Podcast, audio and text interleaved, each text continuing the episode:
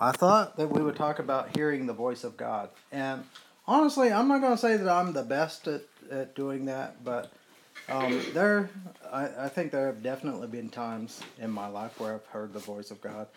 But I don't believe that God is like personally. I don't. I don't think that God is like a puppeteer and like I. I, I know that I've met people in my life, and I've even tried it at certain times, and like asking God every single little thing. Lord, should I go mm-hmm. to the restroom now? Should I, you know, eat coffee, or should I? I mean, should I eat cereal, or should I eat a, you know, a sandwich? You know what I'm saying? Yeah. And that mm-hmm. gets old in a in a hurry. You know what I'm saying? Yeah, because you're definitely. just you're you're driving yourself insane, and I don't think that God means for it to be that way. I don't think that um, I don't think that God is into controlling every area of our lives. I believe that just like you know we talked about the Garden of Eden, how God created the created the garden and everything in it, and He created Adam and Eve, and then told Adam, "You name all the car- all the uh, animals." Mm-hmm. So, I think that we, by our natures, by the way that God, by the way that God has created us, by the desires that He's put in us, and through our experiences, we find out what our giftings and what our callings are.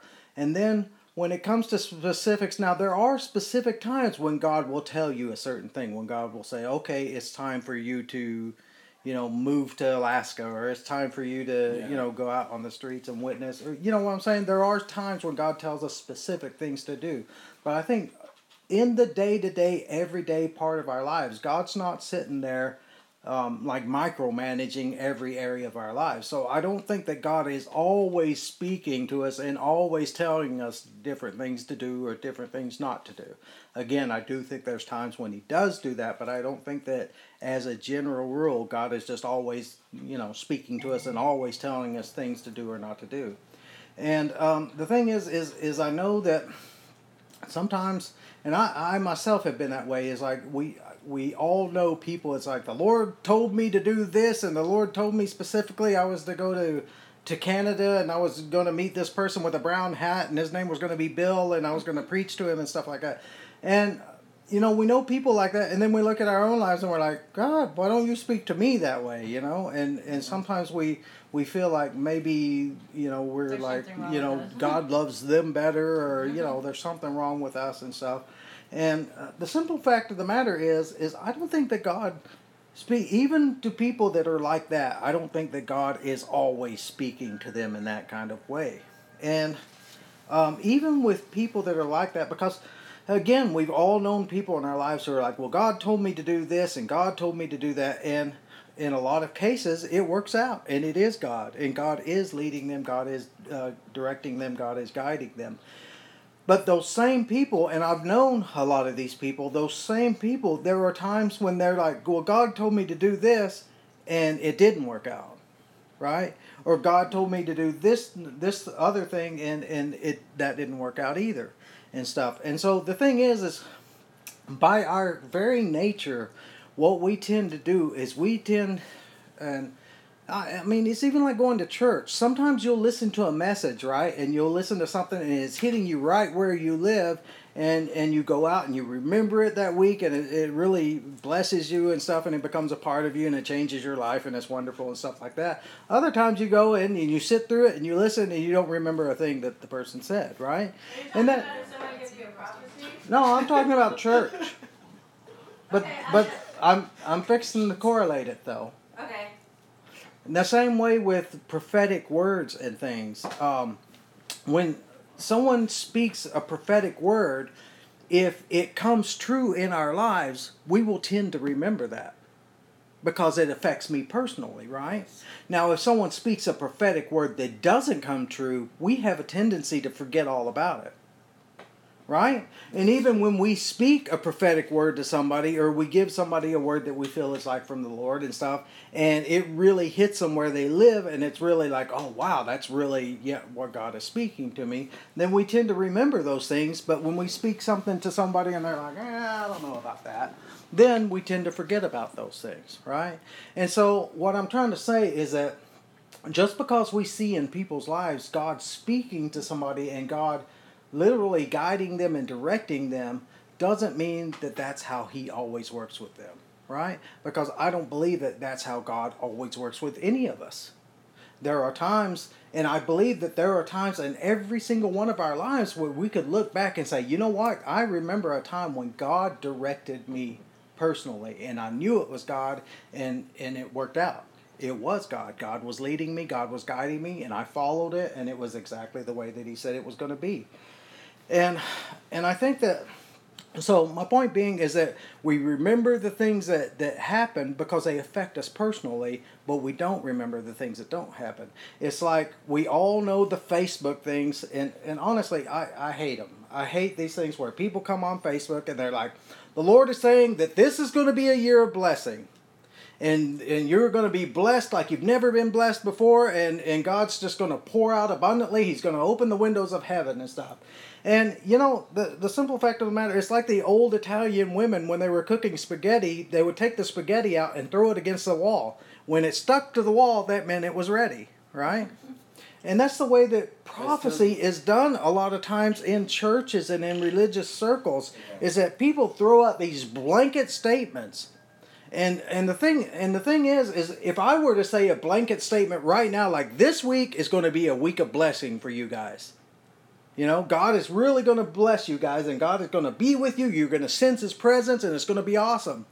For somebody in here, that's probably going to be true. Yeah. But it's not going to be true for everybody. Yeah. Right? And so. But, but I would come back and go like, "Oh, Dean, you spoke from the Lord. You know, you had a prophetic word." And well, and that's the thing. If if you did have that kind of week, you would be like, "This man is a prophet, and yeah. this man really hears from God." Right. But if if it didn't apply to you and you weren't blessed that week, you would probably forget all about it. Yeah. It's right? kind of like the Chinese fortune cookies mm-hmm. too, because uh, you can yeah. always your week always is going to have blessings and mm-hmm. it's going to have bad things. So mm-hmm. you can mm-hmm. you're always blessed every day. So you can say that and know that it's going to be Mm-hmm. true because there are going to be blessings and there's blessings even in the bad. So Yeah. somebody can always take a statement like that. Mm-hmm. And I love say the fortune cookie analogy. Yeah. Yeah. Like every fortune cookie you open, oh, you know, someone's gonna tell you you're wonderful to this Yeah. week or something. Like- Well, and even Get a even of money. Well, Yeah. My boss is probably gonna my boss is so paying my much more. paycheck this week. yeah. But so again, but that doesn't make that person a prophetic, and Yeah. it doesn't mean that that person heard from God. Um, Um, but Panda Express is not prophetic. yeah, before before I became a Christian, I was into Nostradamus. You guys have you guys heard about Nostradamus? He lived in the 15th century, and he he wrote things that were called quatrains and things. And a lot of people will take those things that he wrote and say this is he was he was prophesying and stuff. And one of them is uh, I'll, I'll just read it. It says two steel birds will fall from the sky on the metropolis. The sky will burn at 45 degrees latitude. Fire approaches the great new city. Immediately, a huge scattered flame leaps up. Within months, rivers will flow with blood. Li- listen to this the undead will roam the earth for a little time. Now, a lot of people are attributing that to 911 and the Twin Towers. And that's the thing, okay? You can make it say that and you can you can kind of twist it and, and say, "Okay, yeah, but well, if you if you break it down and you think about it critically, it's like two steel birds will fall from the sky. Well, in the first place, birds are not fixed into the ground. You know what I'm saying? Birds are flying in the air, so they're not something that is fixed in the ground. And, and then he talks about how the undead on will walk the earth for a little while. And so again, it's like yeah, if you stretch it, you can make it make it that. And and honestly, I think a lot of the words that we receive from people are a lot like that. And it's like, and the, and again, like these these these Facebook prophecies, they're so vague that it's like, oh oh, you know, and because we want to be believe the best about people and we want to say yes this person's a prophetic person you know and we want to uh, not think bad about them or, or anything like that, we, we go, oh, okay, I guess that's true then, right? Um, there's another one that uh, Nostradamus wrote, and um, Was Nostradamus a Christian? By the no, he wasn't. Uh, he he, and this is just a tiny snippet from it, but he says the major battle shall be close by the Hister. He shall cause the great one to be dragged in an iron cage, while the Germans shall be looking at the infant Rhine. Now, again, a lot of people attributed that to Hitler because it sounded like Hister, right? So it's, oh, it's obviously Hitler. Well, Hister was another name for the Danube River, right? So again, I, I think because uh, we are uncritical sometimes, and I, I don't mean critical in the way of being critical in an angry way or tearing people down and, and things like that. But we as believers, we are called to judge things. Um, look at uh. Um, look at First Thessalonians five, verse nineteen. Sandy said we're called to be critical thinkers, however. We are, yeah, that's very good, and that's a very good distinction. We're not called to be critical people, but we are call, called to be critical thinkers. And the problem with us as believers is a lot of us are naive. A lot of us just believe anything that we hear, anything that we, you know, and we're and and just like Nostradamus, people get reputations that they're somebody, and so we automatically think that they're somebody. And so if somebody says that that's true, then we just believe it, and we don't we don't listen to it. We don't really search it out, and we don't really check to see these if these things are true. All right. In First Thessalonians five verse nineteen, we'll just look at a couple scriptures. It says, uh, "Do not quench the spirit."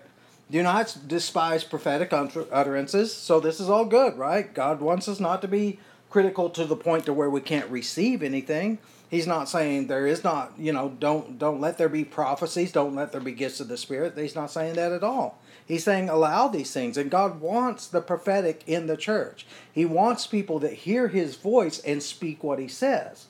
But it's supposed to be uh, judged, and, and we are supposed to, just like the Bereans, not just take it because, you know, some famous guy, not even the Apostle Paul himself, said it, but we're supposed to go look at the Word and see if these things line up with Scripture and see if these things are true. He says, again, in verse 18 or 19, he says, Do not quench the Spirit, do not despise prophetic utterances, but examine everything carefully. You see that? He says, hold fast to that which is good. If it's good, if it's from the Lord, definitely, by all means, hold fast to it. But, he says, abstain from every form of evil. So if it's not from God, get rid of it, right? Um, turn to another place. 1 John 4, verse 1. Actually, turn to 1 Corinthians 14. In 1 John 4, verse 1, he says, Test the spirits to see whether they're from God. And again, you know, we as believers, even though we, you know, we are not just to to allow people to pull the wool over our eyes. It says we are to be innocent as doves, but um, what's the rest of that scripture? But innocent and does, but wise as serpents. Wise as serpents, but innocent as doves. Very good. But let me ask you a question. How do you test the spirit? Because Oh, it's in John. First John. Well, th- and we're going to talk about it. Yes, First John four. We're going to talk about it a little bit, but the main way is through the Word of God. Yeah. If it does not line up with the Word of God, then it's not true. And in First uh, Corinthians fourteen, verse twenty, it says, "Brethren, do not be children in your thinking, yet in evil be infants." Do you see that? So he, he says, "But in your thinking be mature." So he's writing to the believers, and he says, "Be mature." Okay, don't be children in your thinking. Um, and he's saying don't be don't be don't let your thoughts be wicked or, or go to wicked things but don't be foolish children either. Don't just be buffalo. Don't just believe everything that someone says. He says in the law it's written by men of strange tongues and by the lips of strangers i will speak um, to this people and even so they will not listen to me says the lord.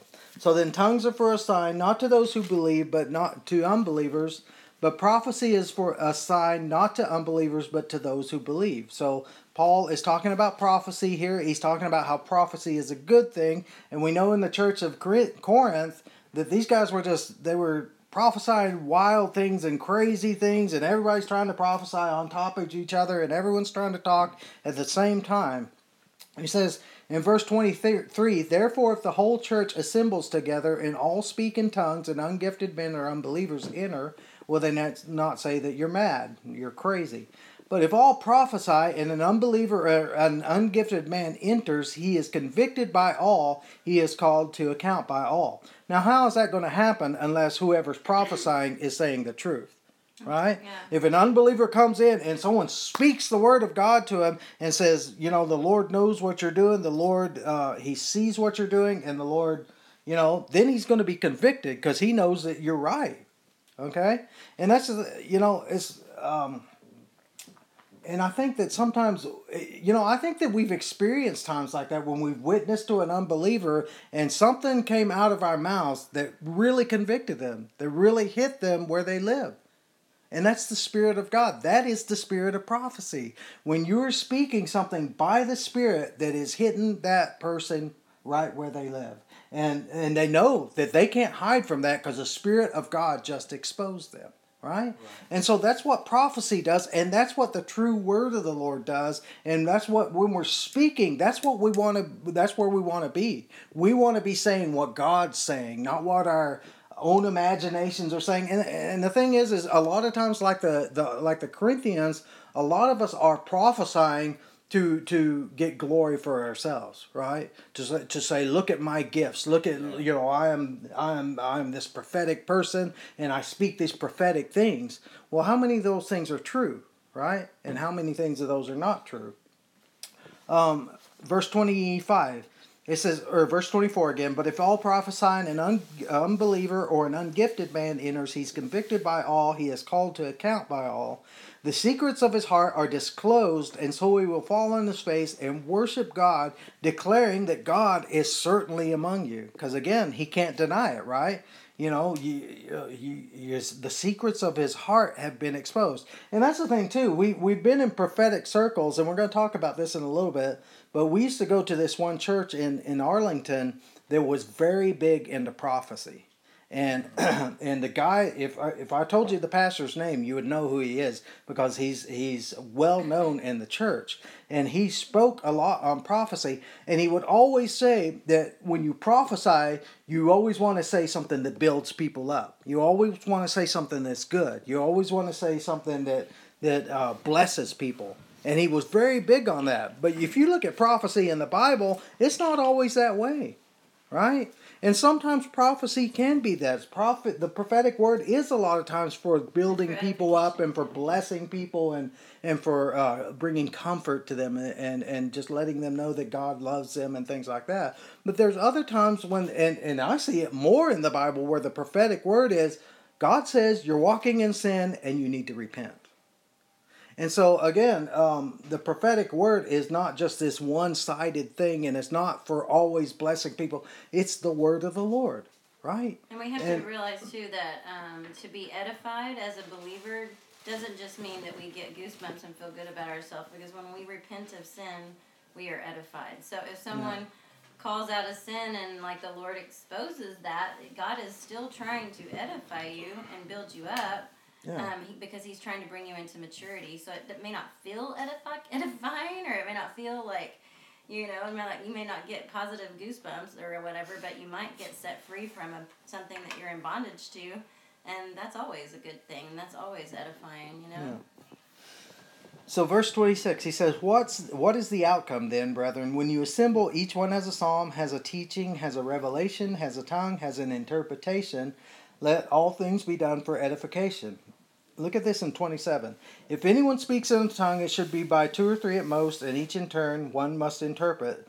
But if there's no interpreter, he must keep silent in the church and let him speak to himself and to God. Again, the reason why God gave, gave the gifts of the Holy Spirit is so that he could speak what he wants to their hearts. Does that make sense? It's not so that the the person that's gifted can be, uh, you know. Put on a pedestal or, or made to look at as something that he's not. But it's because God wants to speak something into a person's heart, right? Mm-hmm. And God's not pleased if we're just saying whatever we say, you know, just like Balaam, you know, how he. Well, Balaam's not a good example because he tried to curse the people and it didn't work. But there are false prophets in the Old Testament who would prophesy God you God is at peace with you guys when God wasn't at peace with them. So the prophetic word again is to to speak the truth of what God wants that person to know. It's just like your your father. If your father loves you, he's going to tell you the truth. If you're if you're if you're a good son or a good daughter and you're doing what everything that you uh, are supposed to be doing, your father's going to say, Man, you are doing a great job, right? I love you. You're doing awesome. Keep up the good work. But if you're doing something wrong, your father's going to say, You know what? You need to stop being a knucklehead and do what's right. And so that's the same thing that God with us um, wants to speak into our lives, right? Mm-hmm. Um, verse 29 let two let's look at this let two or three prophets speak look at this and let the others pass judgment you see that mm-hmm. so again we we live in a, a time in the church where there's these these prophetic people who can speak anything that they want to say who can who can say things and be wrong and no one calls them out on, calls them out on it. You know what I'm saying? They get a free pass because they have a reputation, because they're known, or or whatever, because they're someone big in the church and stuff. And and you know the Bible says that let two or three other prophets pass judgment on that. Mm-hmm. There should be prophetic people in that church to say, you know what? I don't believe this is the word of the Lord. There needs to be accountability. Right? But again, and the thing is, is we we have this thing in our churches where number one, we don't want to embarrass anybody right? We don't want to make anyone look bad or whatever. So so when someone says a word, even if we disagree with it, we're like, well, I don't want to make them look bad or I don't want to embarrass them. I don't want to put them on the spot. But this says if they're doing it, let others people judge it and see whether it's from God. All right? But that doesn't happen in our churches.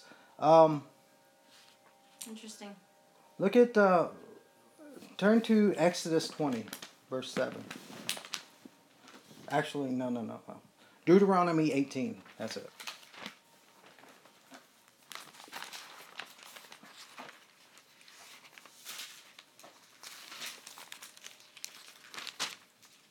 In Deuteronomy 18, verse 18.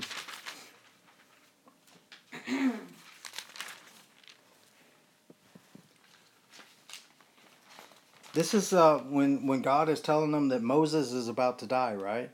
And in verse 18, he says, I will raise up a prophet from among your, their countrymen like you.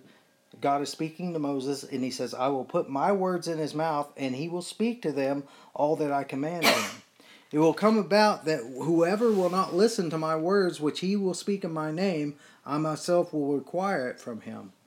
But the prophet who speaks a word presumptuously in my name, which I have not commanded him to speak, or which he speaks in the name of other gods, that prophet shall die. You may say in your heart, How we knew how will we know the word which the Lord has not spoken?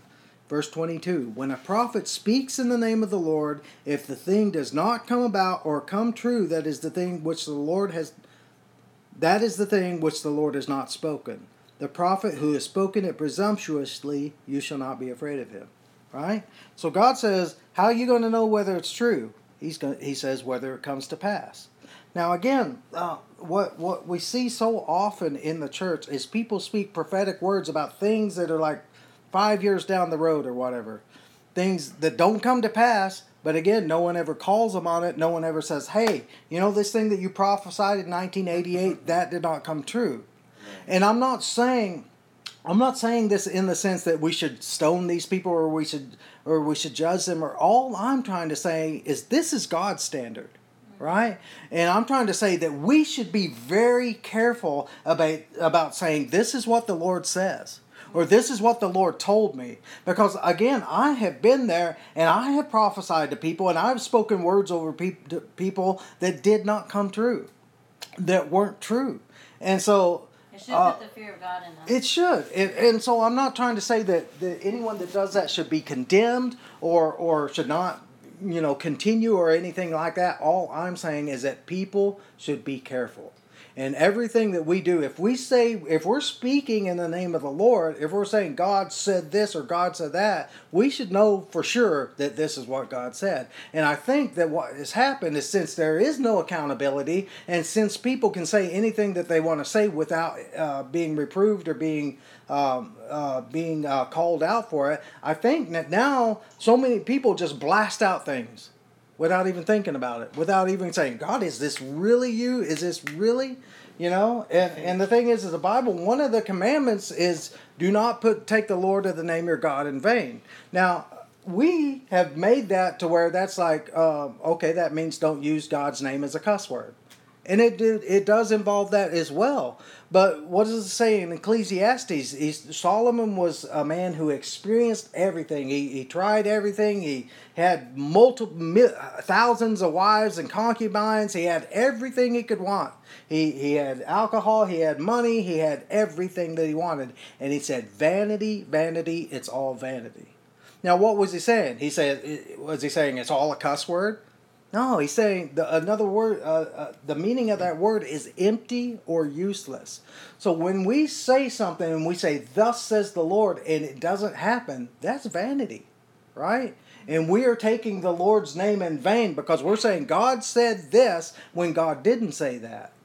And so again, I'm not trying to condemn anybody. I'm not trying to make anyone look bad. I'm just saying again that we should be very careful when we say, "This is what the Lord told me." And I think that a lot of the times, like the word used here is presumptuously, and I think a lot of times these days we become very presumptuous of what God wants to do. Yeah. And and sometimes, you know, certain people will feel like, oh, why isn't God speaking to me? Because sometimes the pre- the presumption is put on people that oh, God always wants to speak to you, or always wants to, you know, give you money or uh, some miracle or some other thing, but you know there were lots of times God didn't do that in the yeah. Bible.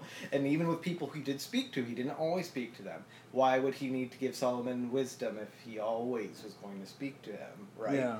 Um, and and I think sometimes we we have this like presumed like oh God's going to do this, and so in ex in th- in making up God's mind for him. We, we, mm. we, we see something that's sometimes not there because we think that this is what God wants to do without God having saying this is what he wants to do. Yeah.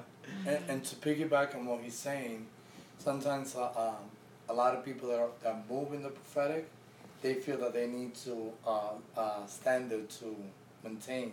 Yeah. So the standard, like if, if God is using them in the prophetic, and all of a sudden God is silent, and I, now the whole mm-hmm. church is looking at them, well, you're the prophet. What word do you have for us?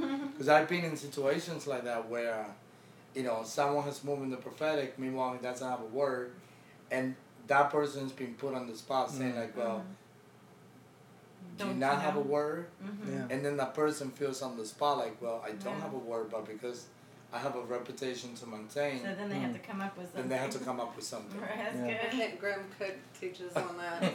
You know, Yeah. encouraging people not to say anything in those situations. He said he Yeah. had this one Asian woman that came up and God told me you were gonna have a word for me, and Yeah. he's like, "Oh, God told you that?" Hmm. And she's like, "Yeah, God told me tonight you were gonna have a word for me." And he's like, "Well, woman, if it, you know, if you hear God that clearly, you don't need a word for me. Oh, that's really good. That's really good. I good. like the word. Yeah. wow. That's really That's good. good. And, and that's the thing too is like you know and, and some of these again this this prophetic circle that we used to run in and stuff I mean it was I mean it's it's huge now it's it's huger now than it was then but I mean the main guy the big the biggest prophet in the group and stuff.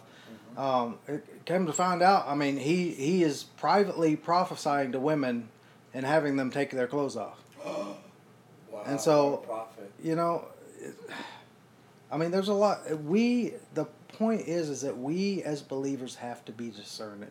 We have to test the spirits. We have to see whether this stuff is from God.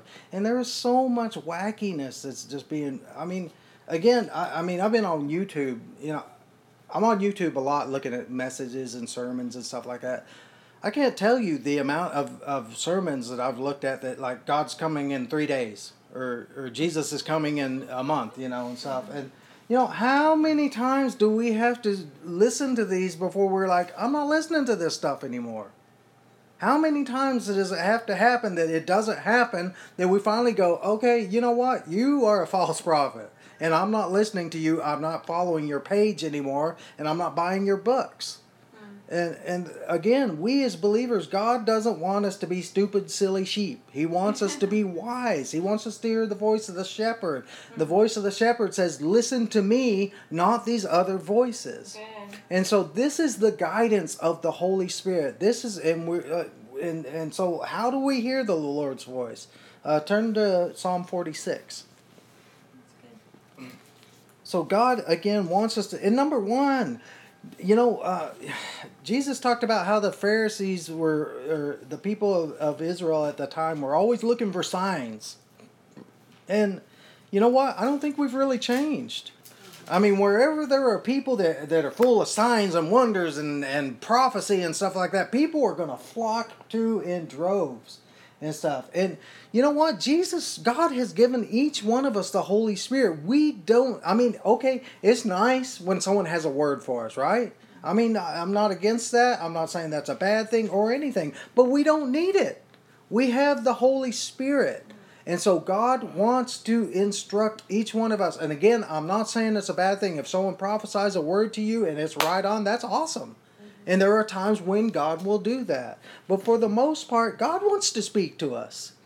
And the problem with a lot of us believers is is we run from this conference to that conference because we we, we, we can't hear from God and we we we we we, we don't want to sit and, and listen to the Lord. I got to go hear the guy. I got to go hear the the big preacher. I got to go go look at the man that's on the pedestal and I got to I got to what hear what God's saying through him. Well, you have the Holy Spirit. You know, this is the whole problem with the uh, with the um the the dark ages before the Reformation and stuff. Uh, these people, they could not hear from God for themselves. They had to go to the priest, right? They the the common person didn't even have a Bible. Um, they they couldn't read the Bible for themselves because it was in Latin anyway. And even the the church services they they went to, they were spoken in Latin, and the people didn't even understand Latin. But and so they had to have a priest to tell them how to what God is saying to their lives. And and if we're not careful, some of us Christians today still are going to the priest to get the word from God. Yeah. Because we are not going to the well ourselves. Yeah. I There's a book I read, I can't remember the name exactly. Might have been Fresh Wind, Fresh Fire. I don't know. It was about Indonesia where the Holy Spirit came on a church.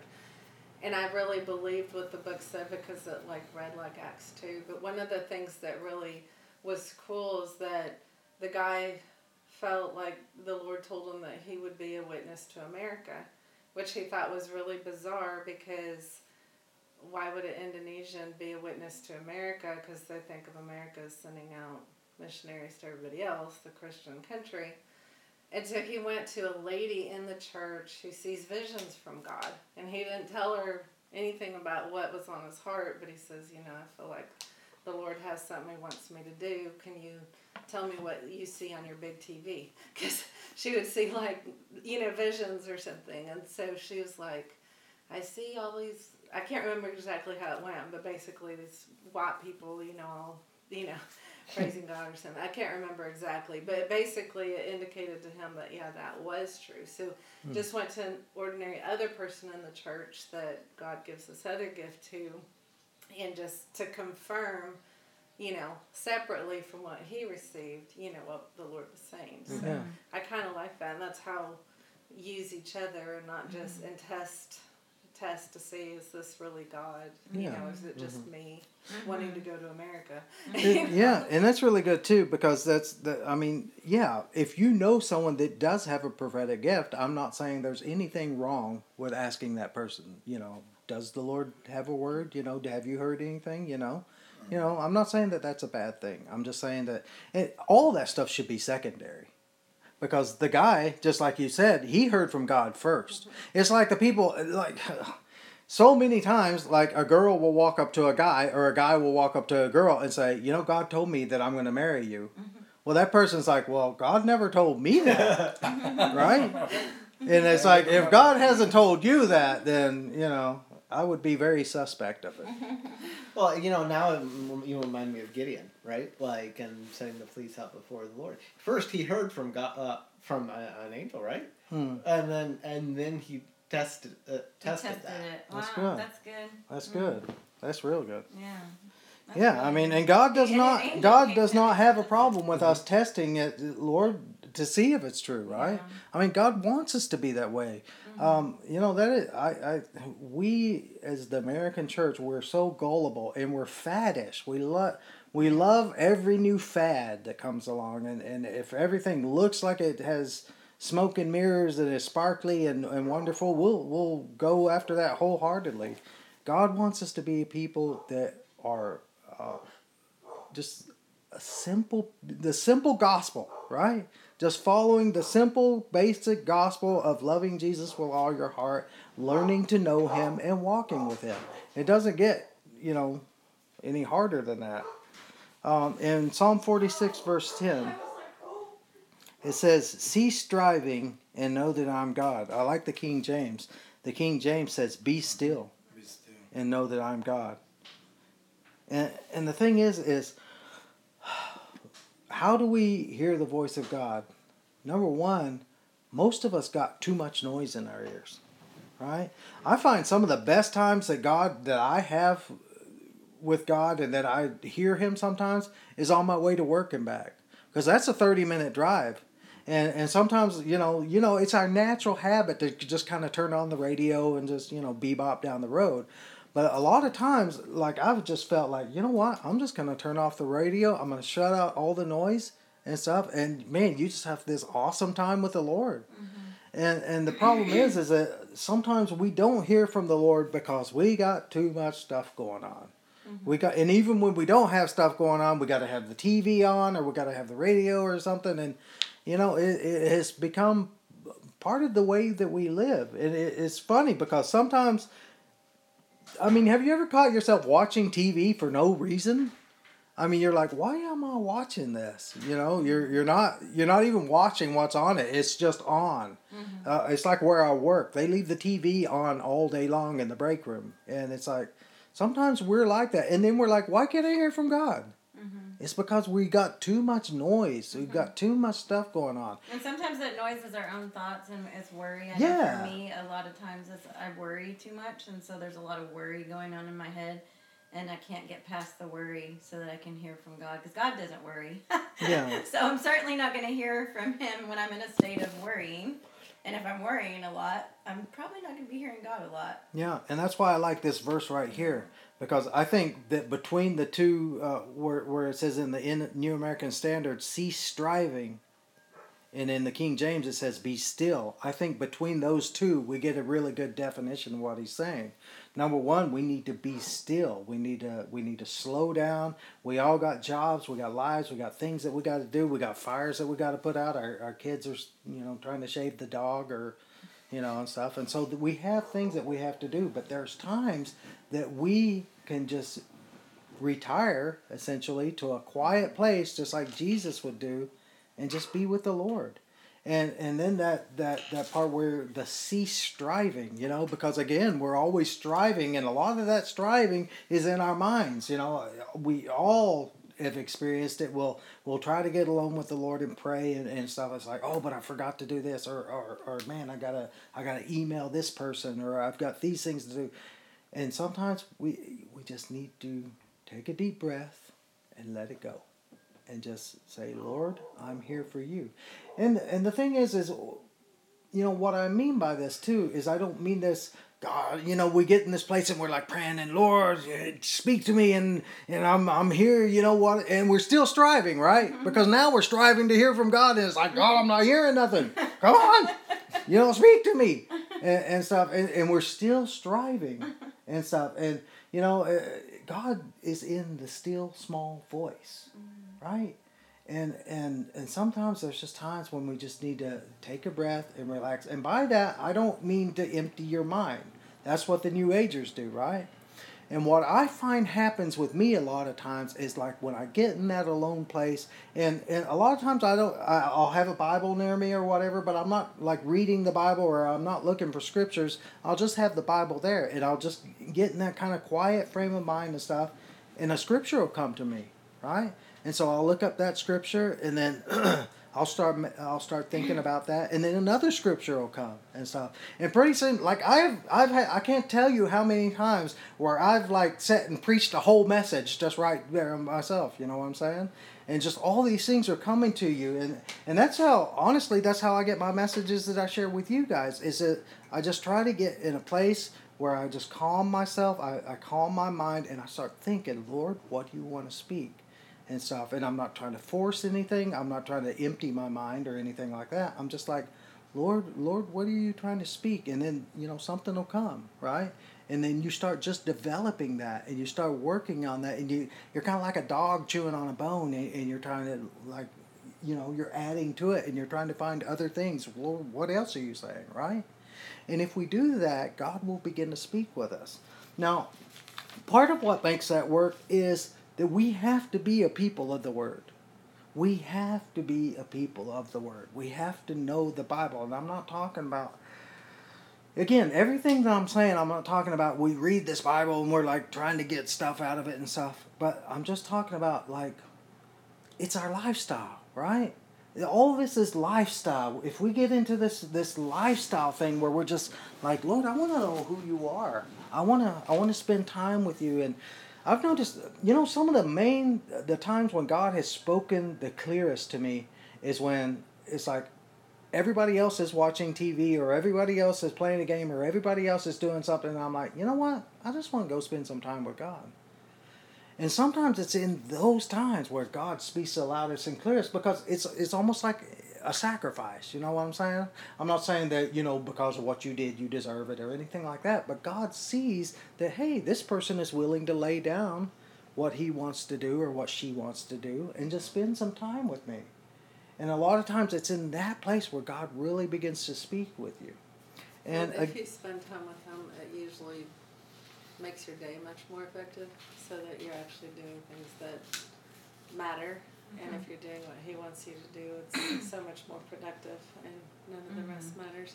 yeah. I was also going to comment that's be still and know that I am God. So in your stillness, you need to actually know.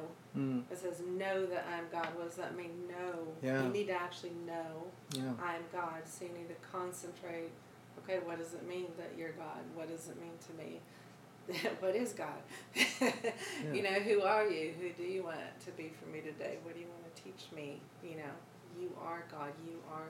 And it says, I will be exalted. You will be exalted. You Mm. will Is be that in exalted in my scripture? situation. Okay. Yeah. It's well, be still and know that I'm God. Most of us talk about be still, but we never talk about when you're still. You need to know Yeah. that you know that He's God. Yeah. That's- That's really good. Will you read No, no, and, and the thing that I, I I like about that too is like if you be if you like because how many times do we get alone and we start praying and we're like, God, where are you at? You know, and that, that's that part of that knowing. If I get alone and I begin to seek the Lord, He will come. Right, and it's it's that faith, It's it's that faith and that trust, and knowing that this is not just some religious exercise. This is not just something that I do, but if I come and I set myself apart to be with him, he's going to come to me. And there has to be part of that faith and that knowing that he is God, knowing that if I seek him, he will come to me. Because if we're doing it, everything that's unbelief is of unbelief is sin. And so if we're if we're there and we're like, you know, God's not gonna come Listen and to stuff. He's not gonna listen to my prayers. He's not gonna come here. He won't. Because it's unbelief. Hmm. Go ahead and read that, Christy. Cease striving and know that I am God. I will be exalted among the nations. I will be exalted in the earth. It's good. To me, that um, speaks of just one of the ways that really helps me. Um, there are various ways, but one of them, when because I'm kind of ADD and my mind goes in a million directions. One thing that helps me is when my mind is kind of just running a million miles an hour, is to put on some worship music and be still before the Lord and know that He is God and worship Him, because He will be exalted and just exalting the Lord in that place of stillness and worshiping Him for who He is. And then that kind of quiets my mind, quiets my worry, quiets my selfish thinking, and then I can hear from Him better. Yeah. Um, so turn to Hebrews chapter 1. So again, we're talking about the Word. Um, everything starts and stops with the Word of God. The Word of God is the main thing that God has given us to know Him. If we if we do not know His Word, we are in danger of being led astray. Amen. in every case. If we do not know the Word of God, then when we hear a voice that's speaking to us, we won't know whether that's from God or not. Right? Could be an If- angel of light. Exactly. If, if Joseph Smith had really known and understood and believed the Word of God, he wouldn't have. Uh, he, he wouldn't have believed a different gospel, right? Right. And an angel came to him. And the Bible says that if we or even an angel comes to you and preaches a different gospel, let him be accursed. Yeah. And how many people, how many new age people are they like "Eh, angels are coming to us and stuff? And even that, that guy that I was talking about earlier, he had like this angel that would come and give him revelation. Th- This this prof this prophetic guy and you and it's like you're telling me an angel is coming and giving you revelation and stuff. Well, the Bible says that Jesus is our mediator through the Holy Spirit, right? And it's the Holy Spirit that leads us into all truth. It's the Holy Spirit that guides us. Now, God has at certain times in the past sent angels to warn people or, or things like that, but you really don't see them as messengers so much, and you really don't see them as guides in their lives and, and things Not like that. daily. Yeah. Daily. And so, so I would be really suspect about that. If and again, if, if if there's an angel involved, I want to know is what he's saying in accordance to the word, Right. right? And Joseph Smith taught some funky stuff, and, and, and same way with the guy that started Jehovah Witnesses. If all these people and all these cults that are started that are supposed to be Christian, but they disagree with the Word of God, Yeah. and why and, and so the fact of the matter is is there are spirits that are speaking to us Yes. and when we pray and just just because we're praying and we're and we're and we're seeking god does not shield us Yeah. the only thing that will shield us is knowing the word of god and knowing him through his word That's and in hebrews 1 verse 1 it says god after he spoke long ago to the fathers and the prophets in many portions and in many ways in these last days has spoken to us in his son you see mm-hmm. that Yeah, that's good. and so Jesus, and what does it say in John 1? It says, In the beginning was the Word, and the Word was with God, and the Word was God. So Jesus is the embodiment of this Word. This Word is um, A reflection of Christ. the reflection of who Jesus is. So if it's not lining up with this Word, then it's not Jesus. I don't care what anybody says. I don't care if 15 angels come to you and they're the most glorious beautiful beings that you've ever seen and you're having this most this ecstatic religious experience like you've never experienced and you're ha- having this peace and this joy like you've never experienced before if it doesn't line up with the word it's false Yeah. And that's the thing, even in Hindu religions and New Age religions, they'll have these spiritual, uh, uh, these these experiences. And again, we believers in this generation are following after experiences. Yeah. And we're looking for signs, we're looking for miracles, we're looking for touches, and we're wanting someone to blow on us and us to pass out. And I'm not saying that that's bad. I'm not saying it's not from God necessarily, but we we are not called to seek those things. Amen. We're called to seek God through His Word. And if it doesn't line up with His Word, then it's not Him. Amen. And that's the only safeguard that we have. Amen. Um, it's in uh, You were in- Second Peter 1 3, it says, uh, turn, go ahead and turn there. Second Peter, verse 1, or chapter 1. And so God wants us to know Him, and He wants us to seek Him, and He wants to speak to us, and He will speak to us. But we can never forget that there are also other spirits out there who want to speak to us, who want to lead us astray, who want to destroy our lives. And so we must be a people who are soaked in the Word of God. All false, uh, uh, false uh, like cults, you know, it's just like Mormonism and Jehovah Witnesses. They say, "Well, we believe in the Bible too." Well, how come my Bible doesn't agree with what your Bible says? Right? And they can't both be true. One of them's either got to be true and the other's false because they both saying opposite things. Like the Jehovah Witnesses say Jesus and Satan were brothers. Right? I mean, it's like, okay, well, you show me that in the scripture and I'll believe it. It's, and it's like, you know, the Mormons, they say, well, we, we believe in the Bible too. It's like, well, then why does your stuff disagree with the Bible? Well, Joseph Smith was a prophet and he, you know, God showed him the things that were corrupted by the church. Well, that's not what my Bible says. My Bible says if an angel or someone else preaches a different gospel, let him be accursed. And the Mormon Bible has been changed multiple times over the mm, years because Yeah. Because the prophecies that he wrote in there did not come to pass, and um, therefore uh, the the it had to be rewritten multiple times. Even theologies were changed like during his lifetime to fit his convenience. Because Right. like he started sleeping around with lots of women, and then polygamy became a, a doctrine that was acceptable, which is no longer acceptable. Yeah. Uh, well, and that's the thing about false gospel and false false uh, doctrine is that usually it appeals to the flesh, right? Um, and it's like most cults, you know. It's like most cult leaders have, you know, can have their choice of women, or you know, and you know they got their their followers giving them money and cars and houses and things like that, and and so again, in Second Peter one verse three. He's talking about Jesus. He says, Seeing that his divine power has granted it to us everything. You see that? God has granted us everything that we need pertaining to life and godliness through the true knowledge. You see that? Yeah.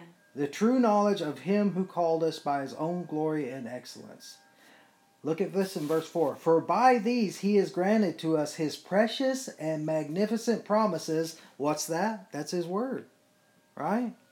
So that we may become partakers of the divine nature, having escaped the corruption that is in the world by lust. So again, Jesus is the embodiment of the word. Everything that does not agree with this word is not from him. And the problem again is that if we are not critical, if we do not judge things, if we are not discerning, if we're just sheep that just believe everything that they're told, and uh, you know that again, a lot of us, a lot of times we go to church and everything that the preacher says, we're like, yeah, yeah, yeah, amen, amen, amen, and stuff. And it's like, are we really thinking about what they're saying? Right? Is what they're saying really true? Right? And the thing is, is I'm again, I'm not saying to be critical in a, a bad way or in a bad sense or a, a judgmental sense where we're just tearing them down or like we can't listen to anyone, we can't be uh, reproved, we can't be taught or anything like that. But we as believers need to know the Word of God and know what people are teaching us, know whether it's true, whether it's not true, right? No, does this align up with the Word of God or is it against the Word of God? Because teachers are also teaching us um, what God is supposedly saying. So it is also important to not only test when an angel comes to you, but test what preachers are coming to you and saying to you, because that is what they're saying God's word is to you. So is it in fact true? Yeah. Yeah. And so, and that's the thing, uh, like just spending time in the Lord's presence. Um, you know, but even that, if we don't know the, what the word is, there's there's multiple stories of people who were alone and and a spirit came to them and told them certain things. And Yeah. so again, even when we're alone, if we don't, the most important tool that we have, the most important thing that we as human beings has, is the Word of God. Mm-hmm. People are like, well, I, I just wish that Jesus was here. You know, Jesus could tell me what to do. You have the Word of God. Mm-hmm. It has everything pertaining to life and godliness. There is no question in our lives of, of, of you know, that, that God hasn't answered essentially. You know, you can find an answer for it in the Word of God. I mean, you, you people say, well, like smoking marijuana is not in the Word. Well, getting drunk is. And what is that essentially? But it's like just making your mind to where, you know what I'm saying? It's using a stimulant or it's using something to, to um, medicate yourself or whatever and stuff. So everything can be answered by the Word of God, but we have to know what it says. Um, and again, the, a lot of that is when, when we learn to be still and learn to be in the presence of the Lord and, and just learn to listen to Him. Because uh, the closer that we are to Him, the more we hear Him.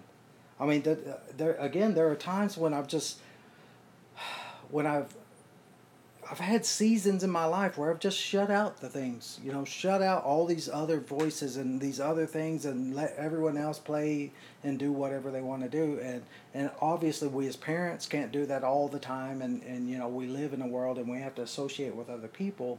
But in those times are the times when I've really heard God speak. Like even when I was coming down when when we were living in Colorado, um, I needed a job and, and we couldn't afford to live in Colorado because it was too expensive and that's when I was working at Costco. And so we were just really praying, God, we need you to, to work on our finances and stuff. We need you we need to move to Texas because Texas is more is more affordable.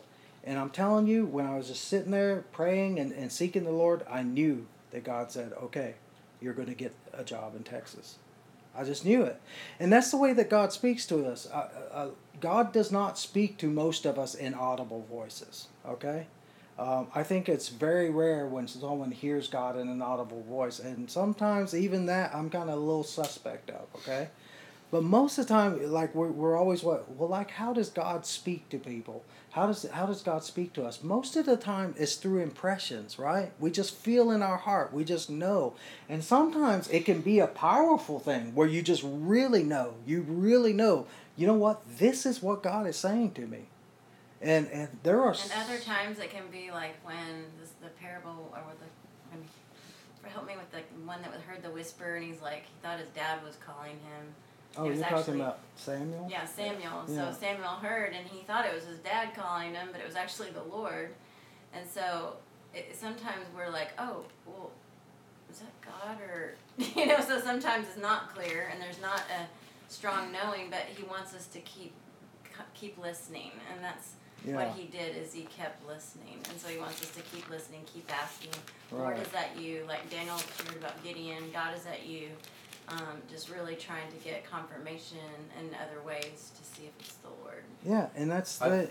Oh, go ahead. I, I think the one time uh, throughout my life that I can say with certainty that God spoke to me was when the old Phase 3 house was just a mess, a disaster. And I was living, we were living right next to a crack house.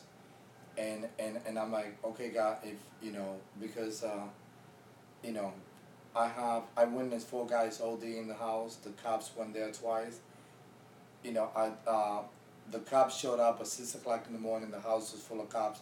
I get up to a house full of cops, and I wanted to run to the hills. I did not want nothing to do with the ministry, nothing to do with the uh, Phase Three house. And in the midst of all that chaos, I cry out to God, and I know with certainty that He told me in my spirit, "So you're gonna run or you're gonna fix it." Yeah. That's good. And then I prayed again, and I was like, "Oh, that must be me hearing voices." Please let it Oh, be please let it. I was really hoping to run, This is actually. not me, you know. I don't think God is talking to me. So then Art calls me up and said, Frank, we're thinking about closing the phase three house. It's nothing but, but the, you know, it, it's just, we don't even want to talk about it because the cops told us if we have to come here again, you're all going to get kicked out. We're going to like uh, shut the house down and yada, yada, yada. Yeah. So it was a very desperate moment, a, a total desolate. Then everyone went out, and then I was left with Tang, that was uh, stage four cancer, who was dying. And I felt myself like, oh, lovely, you know, what a future do I have? Living right next to a crack house, everyone's kicked out of the house, now I'm living with a guy who's dying of cancer. It was a very desperate moment, so I wanted to run. So for then, then when Art calls me, I was like, I don't know, let, let me think about it. I, I need to pray some more.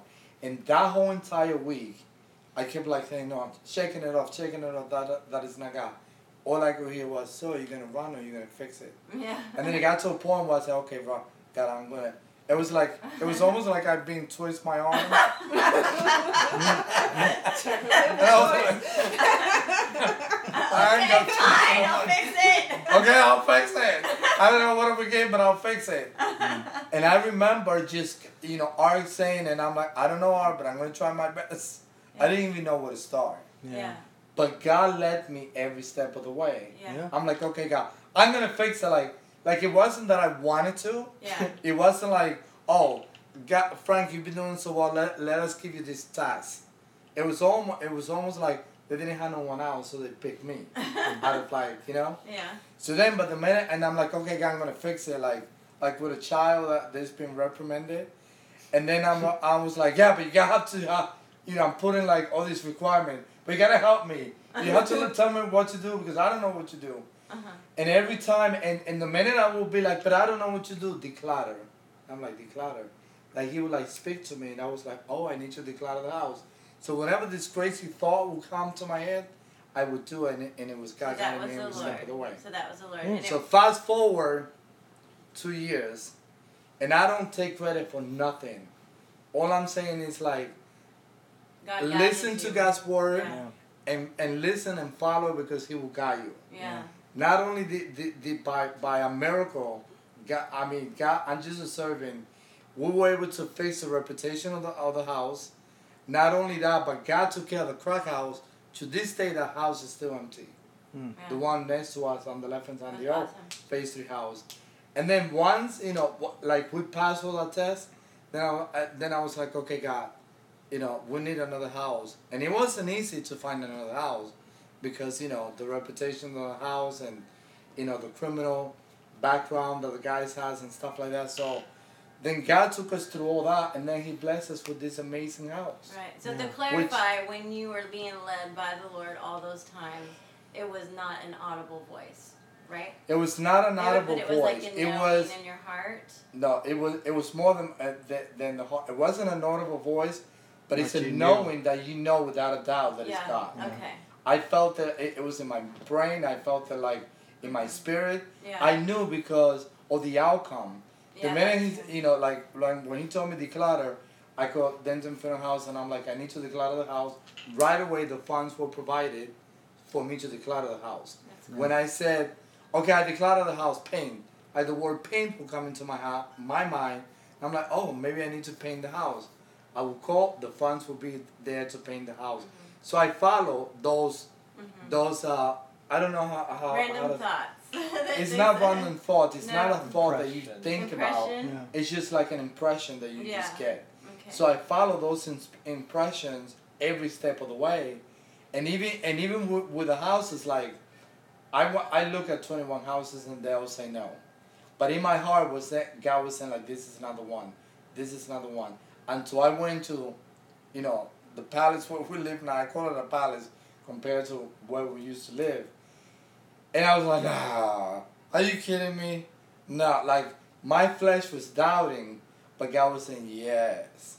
And that was mm-hmm. the one that says yes to us. That's mm-hmm. cool. And we just celebrated a one year anniversary. awesome. And now all the guys wants to live in the house. So now the reputation went up, you know, glory be to God. And and that just blows me away how like, wow, what if I would have run to the hills? And, Yeah. and Who that's knows the, what would've that's the thing is like that's how God does with most of us. You Right. know what I'm saying? I, I for most of us there's not this steady stream of God speaking all the Right. time and stuff. And even Abraham in the Old Testament after he and had sinned with uh, Hagar, I mean God didn't speak to him again for another 14 years. Right, and I'm not saying that okay, God's Mm-hmm. not going to speak to us, you know, set 14 year intervals or anything like that. But again, I don't think that for the most part that God is always every moment, every day speaking to us different things. Now, again, different people are, are different and stuff like that. But but this is an encouragement. This is God saying, "Yes, I will lead you." And I think the two, uh, the, a lot of times, God is there when we really, really, really, really need Him. Right, and I think that in some places where people really need God all the time, He's speaking to them more often and more frequently because because of their situation. is life and death. And and you know we are spoiled and we're like you know we have a headache and we're like god i need you and stuff. And god's like come back when you're you know what i'm saying? not that he's not there not that he's not with us and things like that but i'm just talking about when he speaks to us um, so i did want to talk about some of the different ways that god does speak to us uh, and one of those ways is uh, we talked about impressions there's dreams uh, just want to read a scripture in numbers 12 6 it says uh, god said Hear now my words. If there's a prophet among you, I, the Lord, will make myself known to him in a vision. I will speak to him in a dream. And um, like Amy has lots of dreams and stuff that are from the Lord. And um, I remember I had one. It was probably about a year ago. I don't dream a lot, and so when I do have a dream and it really sticks with me, I, I kind of I question it sometimes. Anyway, in this dream, two two guys that I that I know that are that are kind of leaders in the church and stuff they they had paper sacks filled with candy and they were kind of giggling and you know like children kind of hiding and you know children that have something that they're not supposed to have and stuff. And i was standing right there with them like right between them and stuff and they didn't see me and stuff. And and so it's like again that's a dream. These these two like leaders in the church were were standing there and they had these bags of candy and and they were just kind of giggling and because they were hiding and they had something that they weren't supposed to have and stuff. And um, and um, and so like when I woke up, I'm like, Lord, what was that about? And I really felt the impression that the Lord was saying. I, I was like, what What is the candy? I mean, is that drugs? Is that you know what What is the candy? And it's like I really felt like the Lord was saying that's pride. And and and since then, um, I mean, I I didn't really know what to do with that because I don't like I say I don't get a lot of dreams, but both of those guys have fallen and stuff. And I only say that to say that when you have a dream like that, really take it before the Lord. And and I also think that it's like okay, that was from the Lord, and so now it's like when I do have a dream, it's like I'm going to take it more seriously and say, God, uh, uh, are you trying to say something to me? Should I say something to these people? You know what I'm saying? Mm-hmm. And so uh, sometimes I think that, that God is, sometimes God does speak to us, but we don't, we don't understand that He's speaking to us. Mm-hmm. But when things happen, we need to, we need to watch. Uh, when, when, whenever we have a, an experience like that, or whenever we have a dream, or, or what have you, we need to watch and see what happens, whether whether it's something that does happen or not. You know what I'm saying? Can I share? And and by uh, by by doing that, we learn how to uh, how how to move when God does speak to us. Does that make sense? Mm-hmm. So, um, this, this, God speaking in dreams could be a whole Bible study that I would like to do sometime. But right now, I'll just give you a couple of things. Uh, Job thirty three verse fourteen Indeed, God speaks once or twice, yet no one notices it. In a dream, a vision of the night, when sound sleep falls on men, while they slumber in their beds, then he opens the ears of men and seals their instruction, that he may turn man aside from his conduct and keep man from pride. He keeps back his soul from the pit and his life from passing over into Sheol. So there's a lot of things that I get out of that. First of all, when I kept feeling that in the beginning like, oh my gosh, it feels like God is speaking to me really clearly about some things, but I would kind of pass over it and not pay attention to it and not give it really, really not take it to the Lord and say, God, are you trying to tell me something? I just kind of, oh, I had bad pizza.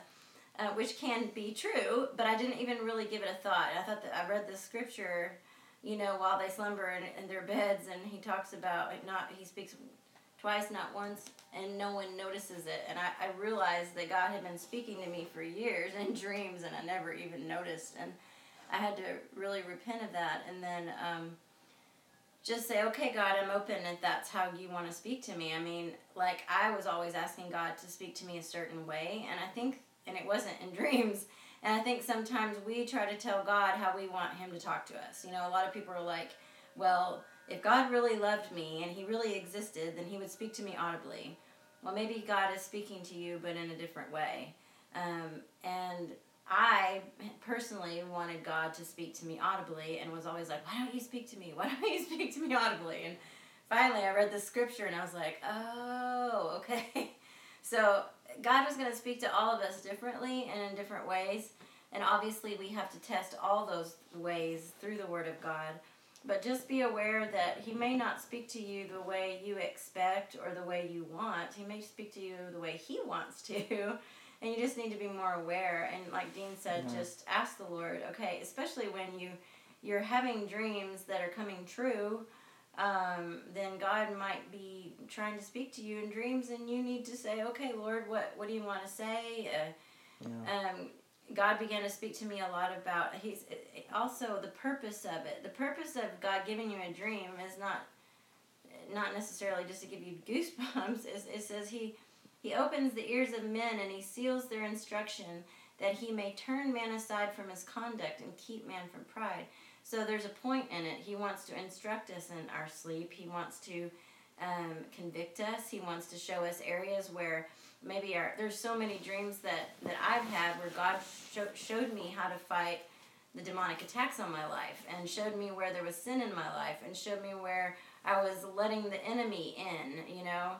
Um, and so God taught me a lot through dreams about how to do spiritual warfare, how to um, just break free from sin, and it all lined up with the Bible. It was all in the Bible. It was just God's personal way of just, I'm a visual person, and God spoke to me in a very visual way to help kind of seal it in my heart. And um, it was pretty awesome once I realized that was what was happening. And, and that's the thing. Again, a lot of times we're like, God, you don't speak to me, and it's like God, God's like, no, I did, but you. Did. And the thing is, is in my case, I'm like, you know, God doesn't speak to me through dreams. I'm not that kind of person, and and God's like, you know what? I can do what I want to do. you know what? And and that's the thing. It's like we think that God's going to do this, but God's like, no, this is how I'm going to do it. And so, again, it's not that God is not speaking to us, it's just we, He's not doing it in the way that we expect. Yeah. Right? And so, again, we, we, we need to know that God is speaking to us. God does speak to us and stuff, but we, we again, we, we need to acknowledge it. And Yeah. we need to say, okay, yes, that you. was God. and so, Yeah. and uh, A lot of times we're not asking the right question. You know, I Yeah. mean, if Jonah's on the boat and he's like, God, should I go to Copernicum or should I go to, you know, Syria or something? Yeah, well, that's the wrong question. I'm not going to answer that question. I already told Yeah. you where to go. Mm, Get you Yeah. back, to Nineveh. That's very good. Yeah. you know, Mhm. and That's really sometimes, good. Right. God, should I move out? You know, not live with my boyfriend or something? Well, His Bible. Yeah. I should have never it- moved Right. in. Duh, move Yeah. out. You know, it's like, Yeah. Right, right. why, why like, are you do you asking really me need to where pray my about word that? is really Right. super clear? Right. Yeah. You know. Uh, yeah, and that's the same way too. Like um, sometimes the Lord will, like there have been times, years where I've gone where I didn't have a dream from the Lord, and I'd be like, "Why aren't you speaking to me?" And and He would tell me it's because you didn't act on the last thing I told you. yeah. So a So lot of times when we also. feel like God's not mm. speaking to us, we need to search our hearts and say, "Did you act on the last word He spoke to you?" That's good. That just makes us more guilty if he does speak to us and we're not doing it. Yeah, Then we're guilty of disobeying him. We're in greater So, sin. so yeah, it's his mercy It's that his he doesn't keep telling us That's to do true. stuff that we're not gonna do. That's Yeah. true. that's good. And it's, it's, it's funny what you said that he talks to us whichever way he wants because he used a donkey to Yeah. talk to Paul. That we was- oh, all know that- yeah. that donkeys don't talk. Yeah. Right. So that's And that's that's the That's next a thing, you know. in One itself. one of the way God speaks like- to us is through visions and stuff, Yeah. you know. And now I don't know Never a lot of people one. that get visions and stuff, and I personally I don't know that I've ever had a vision, Good but God does do that sometimes, Yeah. right? I mean, look at the Apostle John. He was on the Isle of Patmos and he got this whole vision of Jesus and yeah. his revelation and stuff, and you know, so God and, Mo- God and speaks Moses in visions a burning also. tree. Yeah. We know trees don't talk. And now there's this burning tree Well, neither do that is not even being consumed by the fire, Yeah. and he's talking to Moses. Mhm. So Isn't that another- cool though? Like That's another example. That's so cool because that is another way that I wanted God to speak to me for so long. Like I had a really good friend that saw visions all the time, and I was like, Lord, I just want a vision. Please give me a vision. And he's like, Dude, I'm giving you dreams like minimum of once a week. Wasn't that enough for you? Like I just like we're seeking after signs. Well, so that's a really good point too. Is like we look at other people and we want what they've got. Yeah. and we want to use the gifts that they got and god's like no that's not how i use you Yeah. you know Yeah. your gift is like this and and, Yeah. and that uh, you know that we got this whole thing we're like trying to be like other people and like god's like i want to make you You. something really nice you know Yeah. something really That's unique something that. Yeah. that is awesome in my mind right Yeah. and we're like no but i want to be like this other thing you know Yeah. Um, moving on, Yeah. one of the other ways that God speaks to us is through circumstances. And I will, I want to look at a scripture on this. Turn to Acts sixteen. Um, for for, I think a lot of us, this is a big way that God moves is through circumstances. And Acts sixteen, verse um, six. This is Paul when they're on their missionary journeys, he's he's going different places and stuff. Um, ver, we'll start in verse five. It says, "So churches were being strengthened in the faith and were increasing in number daily." Verse six: They passed through the Phrygian and Galatian region, having been having look at this, having been forbidden by the Holy Spirit to speak the word in Asia. So Paul, Paul the apostle and stuff, so "I'm going to go to Phrygia and or uh, Phrygia and Galatia and stuff." And and so again, a lot of times, like even Paul at this point wasn't being specifically told where to go. He's just like, you know what? I really want to go here. And I think that that's the way God is with us a lot of times. God's like, how do you want to live? You know, I've given you these gifts. I've given you uh, these abilities and stuff. I'm not going to micro- micromanage your life. Your life is up to you in a lot of ways. How do you want to live? You want to be a missionary to Portugal? Go to Portugal. I will bless you in that, right? If you want to, if you want to go out on the streets in Denton and minister to, to the prostitutes and stuff, then do that. I will be with you in that. And there are times when, just like with Paul, that God will say no, right? God will say, no, that's not what I want you to be doing. But there are other times when God, when we're like, God, what do you want me to do? God, what do you want me to do? And God's like, what do you want to do? What does the word tell you? Well, God, He's like, what do you want to do? And, and I think that that's the thing. Again, God, like a father, loves to stand back and see what we do with the gifts that He's given us, with the Spirit that He's given us. And there's no limits. We put the limits on ourselves, right? Or and sometimes I think that we put the limitations on God and say, well, God didn't tell me to do this, and God didn't, uh, you know, God hasn't led me to this. And a lot of us have lead poisoning because we can't go anywhere because we didn't get a specific word from God. Right. So what's cool is it says, and when they had come to Mysia, they were trying to go into Bithynia, and the Spirit of Jesus did not permit them. So Right. they made their decisions. They they they thought, yeah, let's do this. That sounds cool. But the Spirit of God and His grace, knowing what He wanted, stopped them from doing that. So it's like sometimes we allow ourselves to be frozen and not make moves um, because we're waiting. But sometimes if we'll just step out in faith and, and do some stuff, the Lord, if He doesn't want us to do it, He, he has the ability to stop us and uh, give us a vision or put a donkey in our path or whatever. He certainly can do that. Yeah. Turn to Luke chapter 8. And again, a lot of times, like even Paul talks about in uh, Acts, uh, what was it, um, Acts 20, about like how the Holy Spirit kept telling him that in bonds and afflictions he was going to go to Jerusalem. So there's times, again, when the Lord starts speaking to us specific things. And again, it didn't, I don't think it happens through an audible voice, but sometimes there's just a knowing Yeah. that this is going to happen. This is going to the, to happen, and, and it does. And and I think that all of us have experienced that to some degree. There's been times in our lives, maybe it's been few and far between, but there's been times when we knew that a certain thing was going to happen, and it did. And um, in Luke chapter eight, um, verse eight, verse four, we're going to look at hindrances to hearing the God, hearing the Lord. Now, uh, we already talked about um, uh, how sin will hinder us, distractions will hinder us. Um, look at verse 4.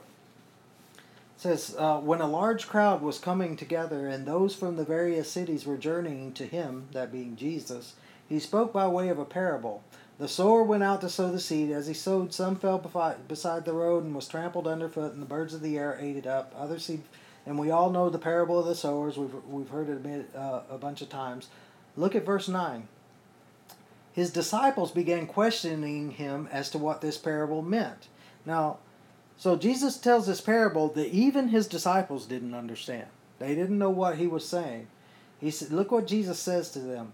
And he said, To you it has been granted to know the mysteries of the kingdom of God, but to the rest it's in parables, so that seeing they may not see, and hearing they may not understand. You see that? So there are people that I mean, God has to open our understanding, and that's what the Holy Spirit does, right? That's why God has given us the Holy Spirit to lead us and to guide us into all truth. Right. That's why the world can't understand the things of God because they don't have the Holy Spirit. But God has to grant them the Holy Spirit. But why do uh, why do people not understand sometimes? Look at uh, Matthew thirteen.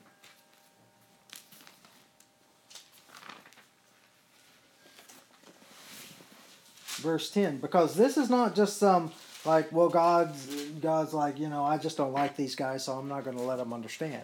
It's not like that at all. In matthew 13 verse 10 says his disciples came to him and said look at what the disciples say. Why do you speak to the people in parables? Jesus answered to you it has been granted to know the mysteries of the kingdom of heaven but to them it has not been granted. For for whoever who Whoever has, to him more shall be given, and he will have an abundance. But whoever does not have, even what he has shall be taken away from him. From him. Therefore I speak to them in parables, because while seeing they do not see, and while hearing they do not he- hear, uh, nor do they understand. In their case, the prophecy of Isaiah is being fulfilled, which says, You will keep on hearing, but will not understand. You will keep on seeing, but will not perceive. For the heart of this people has become dull. With their ears they scarcely hear, and they have closed their eyes. Otherwise, they would see with their eyes, hear with their ears, and understand with their hearts, and return, and I will heal them. But do you see that it says they have closed their eyes? Right? And so what happens is people don't want to hear what God has to say. People don't want to turn. God speaks to them his word, and because people won't listen, God says, okay, fine. Then you won't be able to hear. If we shut out the Holy Spirit, how are we going to hear from God? Because it's the Holy Spirit that opens our ears. It's the Holy Spirit that instructs us. And if we refuse to listen to Him, there's no hope for any of us. Turn to one uh, other place in Jeremiah 17.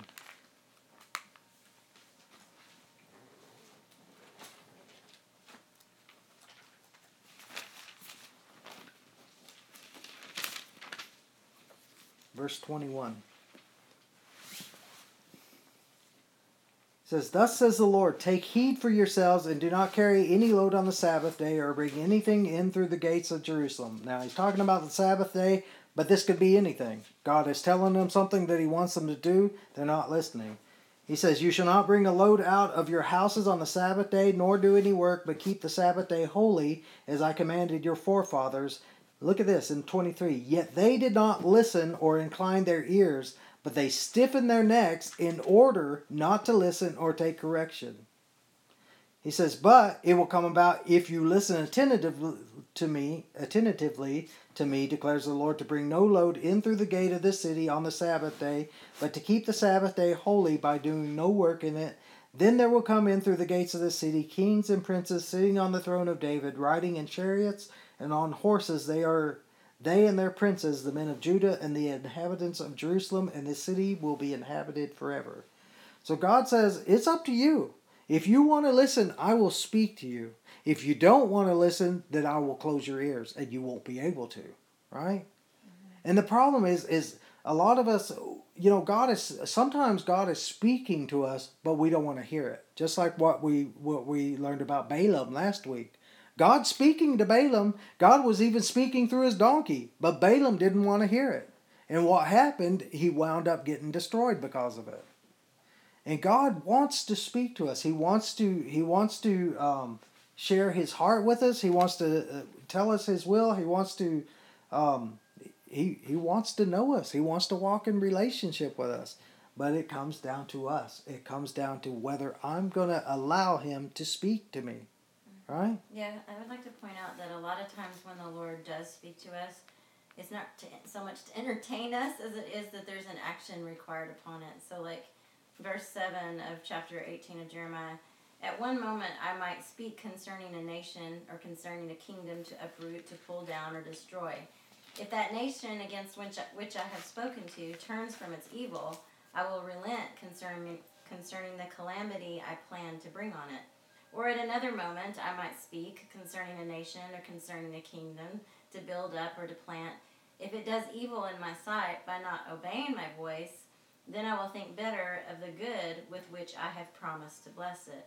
So, along with listening, kind of what I think, Christy, you said something earlier, is like we have a responsibility to be obedient to what we hear, and sometimes it's in His mercy to not speak to us if we're not being obedient. Like if mm-hmm. He knows we're not we're not going to be obedient and he's not speaking it's, it's probably his mercy Hmm. so if but if we really want to hear the lord and and have Him continually walk with us and guiding our steps and stuff, then we, we need to become good at obeying and not only obeying, but obeying quickly. And whenever there's time, I have a testimony of that just from this past week. Yeah, I think the thing that's good about that too is that it, it was like God speaks when He wants you to do something or whatever and stuff. I think a lot of us, when we come in prayer and we want to hear God speak, what we want to hear is God tell us that He loves us, mm-hmm. right? Or that He's with us, or, or mm-hmm. that you know you're you're my son or you're my daughter. God says that in His Word, and so that's why I think that a lot of us don't hear that a lot of times, is because God's like, I told you that. I've told you that over and over and over and stuff. You just need to believe that. Mm-hmm. And so sometimes when when God speaks to us, it's because He wants us to do something.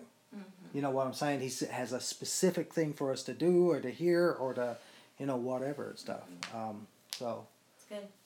There was one time that, and I don't remember what words he said, but it was like three or four words, and I, I was, my marriage was crumbling, and I was just, you know, kind of in despair and sad, and that was like one of the maybe two times I've heard more of an audible voice, and you know, of course, my ADD, I don't remember what he said. All I remember is it's extremely poignant. It's extremely God. It's like like all his majesty and his power that he's not gonna be any less than all that he is at the moment. So just showing his power, like and every word matters. So like when he speaks, every word matters. Very few words, very powerful. And I think that that's more like maybe Jesus or Abba as opposed, you know, the Holy Spirit because the Holy Spirit's always there and God's always talking in sense and all you have to do is open his word and he's always talking. But I just remember it was both comforting and it was, I mean it was very comforting but in the sense also of just his majesty. He didn't let go of any of his majesty or apologize in any way for what you know, for what was going on. But it made it very clear to me that he's God, that he knows me, that he's there for me. Yeah. Um, I wish I could remember exactly what it was. I just remember it was so poignant and it so turned everything around at that moment and was encouraging. So Which is another good um, lesson that I've learned, and I guess you have learned. Is it's good for us to write things down when the Lord speaks to us, or He gives us a dream, or even if someone else gives you a word and you're not sure about it at church, just write it down and date it and pray and say, Lord, if if this is from you, I want you to confirm it. And you might find that a month later or a year later, you're like, oh, go back to your journal and you read it and go, oh, yeah, it's all making really sense now. I regret so many things I didn't write down. There you go. Oh well, just um, Dean's message he preached. I think it was last week on Balaam. Um, I was re-listening to it again this week, and I just when I was driving and um, back from a market, and I was just like, Lord, I just I don't want to be like Balaam. I don't want to be this person that goes and seeks you and says, Lord, what would you have me to do? And then God, then he really doesn't really hear what the Lord wants. He heard he heard what he wanted to hear, and so I said, Lord, please help me not to be like that. And when I ask for direction, not just to hear what I want to hear. And um, so basically, I prayed that e- Saturday, and on Sunday he tested me. so um, he tested me. I just felt like I was really getting convicted by the Lord about something I needed to do, and it was going to cost me a lot of money to do it. And I was like, okay, Lord, I don't want to hear this. you know, like kind of like when you wanted to run. It's like I really don't want to hear this, but I Yep. know this is a test, and I know you're answering me, and I will do it. You know, and I'm just thankful that he helped me pass that test. You know, it's like okay. So and and then the other thing was um, something else, a lesson I learned last week too. Even after the Balaam message was, um, it's a long story, but um, God was putting on my heart to witness to somebody. Long story short, um, I didn't. I, I, I tried to get the person. I tried to get together for coffee with them, but I quickly I didn't persist, and I kept feeling in my heart, this is urgent, this is urgent, this is urgent. And so I, I kind of obeyed that urgency in my heart for a few days, but then I, they, when they didn't respond, I just kind of backed off, even though I felt this strong sense of urgency.